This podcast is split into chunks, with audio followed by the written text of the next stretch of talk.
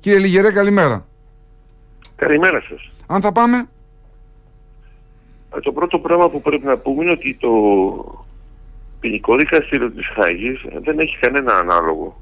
Άρα το συμφωνητικό είναι η ειδική διαδικασία που προβλέπει ότι πρέπει να συμφωνούν πάνω σε τι διαφωνούν.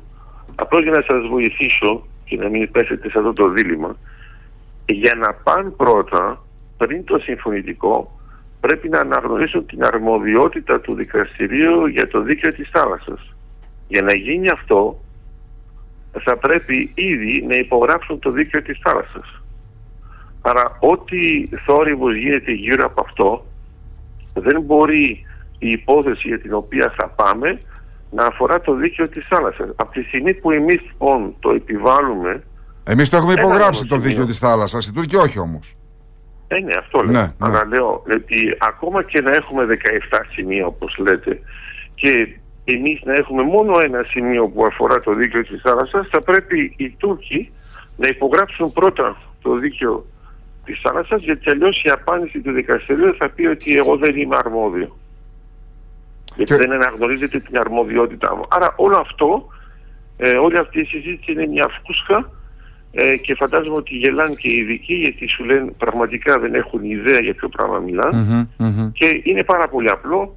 Ή υπογράφουν το δίκαιο της θάλασσας και τότε μπαίνουμε σε αυτή τη διαδικασία και πρέπει όντως να κάνουμε ένα συμφωνητικό και μετά να ξέρουμε ότι η απόφαση που θα πάρθει θα είναι τελεσίδικη, αλλά αυτό είναι σωστό που είπε ο κ. Βενιζέλος, απλώς θα ήταν καλό να διευκρινίσουμε πάντα σε όλους τους ακροατές ότι πρέπει πρώτα να υπογράψουν το δίκαιο της θάλασσας και αυτό δεν είναι καθόλου έτοιμοι να το κάνουν γιατί ουσιαστικά έχουν ένα πρόβλημα με τα νησιά μας. Άμα τώρα με τα νησιά μας έχουν κάνει κάτι άλλο και μετά υπογράψουν το δίκαιο της θάλασσας γιατί εμείς έχουμε ραγιαρισμό και τους έχουμε δώσει μερικά νησιά, τότε το πρόβλημα είναι εντελώς διαφορετικό. Από τη στιγμή που εμείς κρατάμε μια στρατηγική σε υψηλό επίπεδο και δεν παραχωρούμε κανένα δικαίωμα με έναν τρόπο παράλογο, θα πρέπει πρώτα να υπογράψουν το δίκαιο της Ελλάδα και μετά Αυτό όμως, αγαπητέ μου κύριε Λιγερέ, αποκλείεται να γίνει γιατί με αυτόν τον τρόπο οι Τούρκοι θα αποστούν από συγκεκριμένες αξιώσεις που έχουν και που αν υπογράψουν το, το δίκαιο της θάλασσας θα χάσουν ε, το δικαίωμα που δεν είναι δικαίωμα, κατά αυτούς είναι δικαίωμα αφού δεν συμφώνησαν με το δίκαιο της θάλασσας, να θεωρούν ότι τα πράγματα είναι διαφορετικά στο Αιγαίο, έτσι δεν είναι; Σωστά, σωστά, σωστά. Και ναι. το θέμα είναι ότι το, πρέπει να θυμόμαστε ότι οι Τούρκοι ήταν εναντίον του δικαίου της θάλασσας με τη μορφή που είχε το 82 που θα είχε το 82 και πριν το 82 γιατί ήξεραν ότι θα υπάρχει η έννοια της ΑΟΣ και η έννοια της ΑΟΣ ουσιαστικά υπερστηρίζει την έννοια του νησιού. Κατά συνέπεια επειδή είμαστε εμείς γεμάτο νησιά σε όλο το Αιγαίο ε, θέλει να πει ότι αυτοί θα έχουν ένα πρόβλημα ότι δεν θα μπορούν να πούν ότι δεν υπάρχουν καθόλου τα νησιά ούτε να κάνουν ας πούμε ένα ε, μνημόνιο τουρκολιβικό όπως έκαναν θεωρώντας ότι δεν υπάρχει κανένα νησί ε, στο ενδιάμεσο. Άρα στην ουσία κυρώνεται όλο το αφήγημά τους, γι' αυτό και δεν το υπογράφουν έτσι κι αλλιώς, γι' αυτό και δεν πρόκειται να προχωρήσει η υπόθεση αυτή. Σωστά. Σωστά. Ε... Άρα θα ήταν καλό εμείς να μην σπαταλάμε χρόνο και να μην υποστηρίζουμε το αφήγημά τους με λανθασμένο τρόπο γιατί απλώς δεν διαβάζουμε τα κείμενα και δεν ξέρουμε τα θεμέλια γιατί άμα το ξέραμε και το λέγαμε με τον τρόπο που πρέπει, θα λέγαμε εμείς είμαστε βέβαια πάντα θετικοί με τους Τούρκους αρκεί να υπογράψουν το δίκαιο της θάλασσας. Να σας πάω σε κάτι άλλο κύριε Λιγερέ, γιατί Βέβαια. τις περασμένες μέρες είχαμε μια πολύ ενδιαφέρουσα τοποθέτηση από τον κύριο Φάμελο, βουλευτή του ΣΥΡΙΖΑ, ο οποίος είπε δημοσίως ότι εμείς δεν θα δώσουμε λέει, νέες, έρευνες, νέες ε, άδειες για έρευνες για υδρογονάνθρακες φαντάζομαι ότι έχει ξεχάσει τον κύριο Σταθάκη. Γιατί τις άδειες για υδρογονάφτιας που έχουμε, τις δύο θαλάσσιες περιοχές που είναι κοντά στην Πελοπόννησο και στην Κρήτη, τις έδωσε ο κύριος Σταθάκης.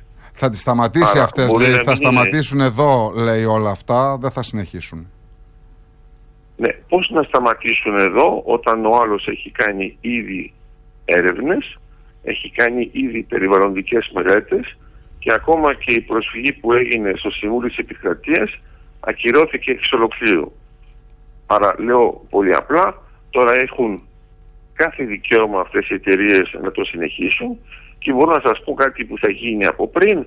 Ε, τη στιγμή που οι εταιρείες βρουν κοιτάσματα τα οποία είναι εμπορικά, ποιος σας εξασφαλίζει ότι αυτά τα κοιτάσματα είναι εξ ολοκλήρου μέσα σε αυτές τις ζώνες και δεν ξεπερνάνε. Γιατί σχεδόν παντού όταν δίνουμε περιοχές, θαλάσσιες περιοχές για έρευνα ε, δεν έχουμε τα κοιτάσματα που είναι εξ ολοκλήρου μέσα σε αυτές τις θαλάσσιες περιοχές. Κατά συνέπεια, όταν θα το ζητήσει για να γίνει η επέκταση, πώς θα το κάνουμε; Να το, Άρα, να για το... μένα δεν είναι, δεν είναι κάτι καινούργιο. Να το ρωτήσω εγώ λίγο πιο συγκεκριμένα. Έχουμε την ναι, ExxonMobil. Αλλά, θα ήθελα απλώς να, ναι. να υπενθυμίσω ναι, ότι ναι. Και η κυβέρνηση Μητσοτάκη έλεγε τα ίδια τον Ιανουάριο. Ότι... δεν είναι μια καινοτομία, ότι θα ήταν καλό να μην δώσουμε άλλες ε, σεισμικές, δηλαδή έρευνες για σεισμικές έρευνες, να μην δώσουμε άλλες περιοχές, γιατί πολύ απλά και αυτοί προσπαθούσαν να είναι θετικοί προς τους περιβαλλοντιστές, γιατί ήταν ακόμα η εποχή που περιμέναμε τα δεδομένα. Από τη στιγμή που αυτό έκλεισε και έχουμε αυτή την ανάγκη σε φυσικό αέριο, βλέπουμε τα πράγματα έχουν αλλάξει στο παγκόσμιο γίγνεσθε, άρα όσοι έχουν μείνει με την παλιά νοοτροπία του τύπου δεν θέλουμε να κάνουμε καμία έρευνα τέτοιου τύπου, είναι απλώς αυτοί που ήταν ήδη έτσι και πριν.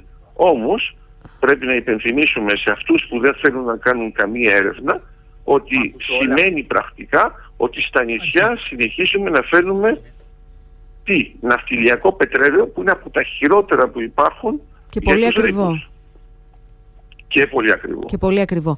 Εγώ απλά να θυμίσω, το λέγαμε και προχθές όταν έγινε η δήλωση Φάμελου, ότι μέχρι προ μερικών μηνών ο ΣΥΡΙΖΑ ήταν αυτός που κατηγορούσε την κυβέρνηση της Νέας Δημοκρατίας γιατί ενώ ήμασταν στην αρχή της ενεργειακής κρίσης επέμενε ακόμα η Νέα Δημοκρατία να μην χρησιμοποιεί, να μην επαναχρησιμοποιεί τέλος πάντων κάποιες μονάδες λιγνητικές κτλ. Γιατί λέγαμε μέχρι κάποια φάση ότι όντως πρέπει να πάμε από λιγνητοποίηση. Ξέσπασε μετά η ενεργειακή κρίση και όλα αυτά πήγαν πίσω. Ε, απλά θέλω να, να το κάνουμε λίγο πιο κατανοητό αυτό για τις σεισμικές έρευνες. Η ExxonMobil τον περασμένο Φεβρουάριο, αν θυμάμαι καλά, ολοκλήρωσε τις, τις ε, πρόδρομες, τις σεισμικές τέλος πάντων έρευνες στα, στις θαλάσσιες περιοχές δυτικά νοτιοδυτικά της Κρήτης. Αυτή δηλαδή τι γίνεται τώρα, συνεχίζει στο επόμενο στάδιο, ας πούμε ότι βγαίνει ο ΣΥΡΙΖΑ, κάνουμε ένα υποθετικό σενάριο, συνεχίζει ή ε, σταματάει και είναι μέχρι εκεί, σταματάνε όλα; Και τι μπορείς να κάνεις μια τόσο μεγάλη εταιρεία που έχει συμβόλαια, έχεις ρήτρες, φαντάζομαι; Πρωτού, απαντη... Πρωτού απαντήσετε, κύριε Λιγερέ, κύριε Λιγερέ, μισό λεπτό λίγο. Μισό λεπτό. Ναι, Πριν ναι. απαντήσετε, επειδή πολλοί κόσμοι δεν ξέρει, είναι 35 δευτερόλεπτα, να ακούσουμε λίγο πώς ακριβώς το διατύπωσε επισήμως ο κύριος Φάμελος για να ξέρει ο κόσμος ποια είναι η θέση. Μισό λεπτό. Επειδή η κόκκινη γραμμή για τα ορυκτά καύσιμα έχει τεθεί από την παγκόσμια κοινότητα εδώ και αρκετά χρόνια, τα ορυκτά καύσιμα δεν αποτελούν το μέλλον της ανθρωπότητας. Ο ΣΥΡΙΖΑ λοιπόν αντιλαμβανόμενος ότι μια συζήτηση για το ορυκτά καύσιμα είναι συζήτηση για το παρελθόν και για το φυσικό αέριο είναι μια συζήτηση για το παρελθόν. Λέει ξεκάθαρα ότι δεν θα δοθούν από την κυβέρνηση ΣΥΡΙΖΑ νέες άδειες, δεν θα ανανεωθούν άδειες οι οποίες έχουν ολοκληρώσει το χρόνο έρευνας, δεν θα γίνει συζήτηση δηλαδή για νέα οικόπεδα, να το πω έτσι, δεν υπάρχει ούτε συντελεστής απλής τεχνοοικονομική βιωσιμότητας με βάση την ζήτηση, το κόστος, την προσφορά και τον ενεργειακό σχεδιασμό της υφηλίου, πολύ δε περισσότερο της χώρας μας και χρειάζεται πολύ αυστηρή επιτήρηση των περιοχών που υπάρχουν έρευνες. Κάνουμε και ερωτήσεις για αυτό το θέμα, επειδή η κόκκινη γραμμή για τα ορυκτά καύσιμα. Αυτό είπε ο κύριος Φάμελο. Εντάξει, το κατάλαβα. Αλλά νομίζω ότι δεν είπε κάτι το καινούριο, είναι κάτι το οποίο είναι εντελώς γενικόλογο και βέβαια δεν αφορά καθόλου την κατάσταση της συμφιλίου, ειδικά στην Ευρώπη μετά το Ουκρανικό. Κατά συνέπεια είναι γενικό καλό να λέμε ότι δεν θα χρησιμοποιούμε τέτοια καύσιμα. Εντάξει, είμαστε εντάξει, αλλά αυτό μπορεί να γίνει στον επόμενο αιώνα. Τώρα το θέμα είναι ότι το έχουμε ανάγκη και εφόσον δεν θα χρησιμοποιήσουμε αυτά τα καύσιμα, τότε δεν πρέπει να χρησιμοποιούμε ούτε το ναυτιλιακό πετρέλαιο το οποίο εισάγουμε, ούτε να φέρνουμε με καράβια LNG το φυσικό αέριο που έρχεται και το πληρώνουμε πανάκριβο. Άρα το θέμα μας προς το παρόν δεν είναι να έχουμε αυτά τα καύσιμα ή όχι, είναι αν αυτά τα καύσιμα θα είναι δικά μας ή των ξένων. Αυτό που λέει λοιπόν στη συνέχεια, ότι από τη στιγμή που εμείς δεν ανανεώνουμε άδειες για έρευνα και δεν συνεχίζουμε το πρόγραμμα ή δεν ανοίγουμε νέες περιοχές, σημαίνει ότι θα συνεχίσουμε να καίμε τα καύσιμα των άλλων, των ξένων, τα οποία θα εισάγουμε και θα είναι πολύ πιο ακριβά από το να έχουμε εμείς μια τοπική παραγωγή με δικό μας ανθρώπινο δυναμικό που μας επιτρέπει λόγω των στρατηγικών αποθεμάτων να έχουμε και εξαγωγές, κάτι που αλλάζει βέβαια την οικονομική διάσταση της Ελλάδος. Νομίζω ότι είναι σαφέστατα αυτά που μας είπε ο Νίκος Ολιγερός για ακόμη μια φορά μας φώτισε. Δηλαδή, εγώ πήρα για αυτό το στοιχείο το αρχικό το οποίο ελέγχθη από τον ίδιο ότι ε, αν δεν υπογράψει το δίκαιο της θάλασσας στη Τουρκία, όλη η συζήτηση είναι περιττή. Περνάει δηλαδή μέσα από εκεί. Όσο φαρδί και να είναι το μπουκάλι πίσω, το στόμιο λέει δίκαιο της θάλασσας. Κάπως έτσι θα το περιγράψω. Άμα δεν περάσει από εκεί, δεν πας στον ευρύτερο χώρο. Μάλιστα. Η αλλαγή στάση τώρα της Τουρκίας ε, αναμενόμενη μετά τους σεισμούς; Βεβαίως, γιατί ούτως ή άλλως μετά από ένα σεισμό υπάρχει πάνω τη σταθεροποίηση και όσοι πίστευαν ότι ένας σεισμός μπορεί να αλλάξει την πολιτική της Τουρκίας είναι απλώς θέμα χρόνου, χρόνου να, να πιστούν ότι δεν αλλάζει τίποτα γιατί η Τουρκία ειδικά αυτή την περίοδο που έχει και εκλογική ναι, εκστρατεία δεν μπορεί να αλλάξει γιατί πολύ απλά όλα πρέπει να συνεχιστούν με τον ίδιο τρόπο αλλιώς είναι οι ψηφοφόροι που θα αλλάξουν. Μάλιστα. Να ευχαριστήσουμε τον Νίκο. Εγώ τον κύριο Λιγερό τον ευχαριστώ και για ένα σημείωμα το οποίο έστειλε μια κριτική, μια άποψη μάλλον την οποία δημοσίως δέχθηκε να διατυπώσει για εμένα για την υποψηφιότητά μου. Τον, πέρα από τα κομματικά ιδεολογικά, για εμένα ως δημοσιογράφο, αγαπητέ κύριε Λιγερέ, πραγματικά σε ευχαριστώ από καρδιάς γιατί την είδαν πάρα πολύ θετικά όσοι την, την διάβασαν.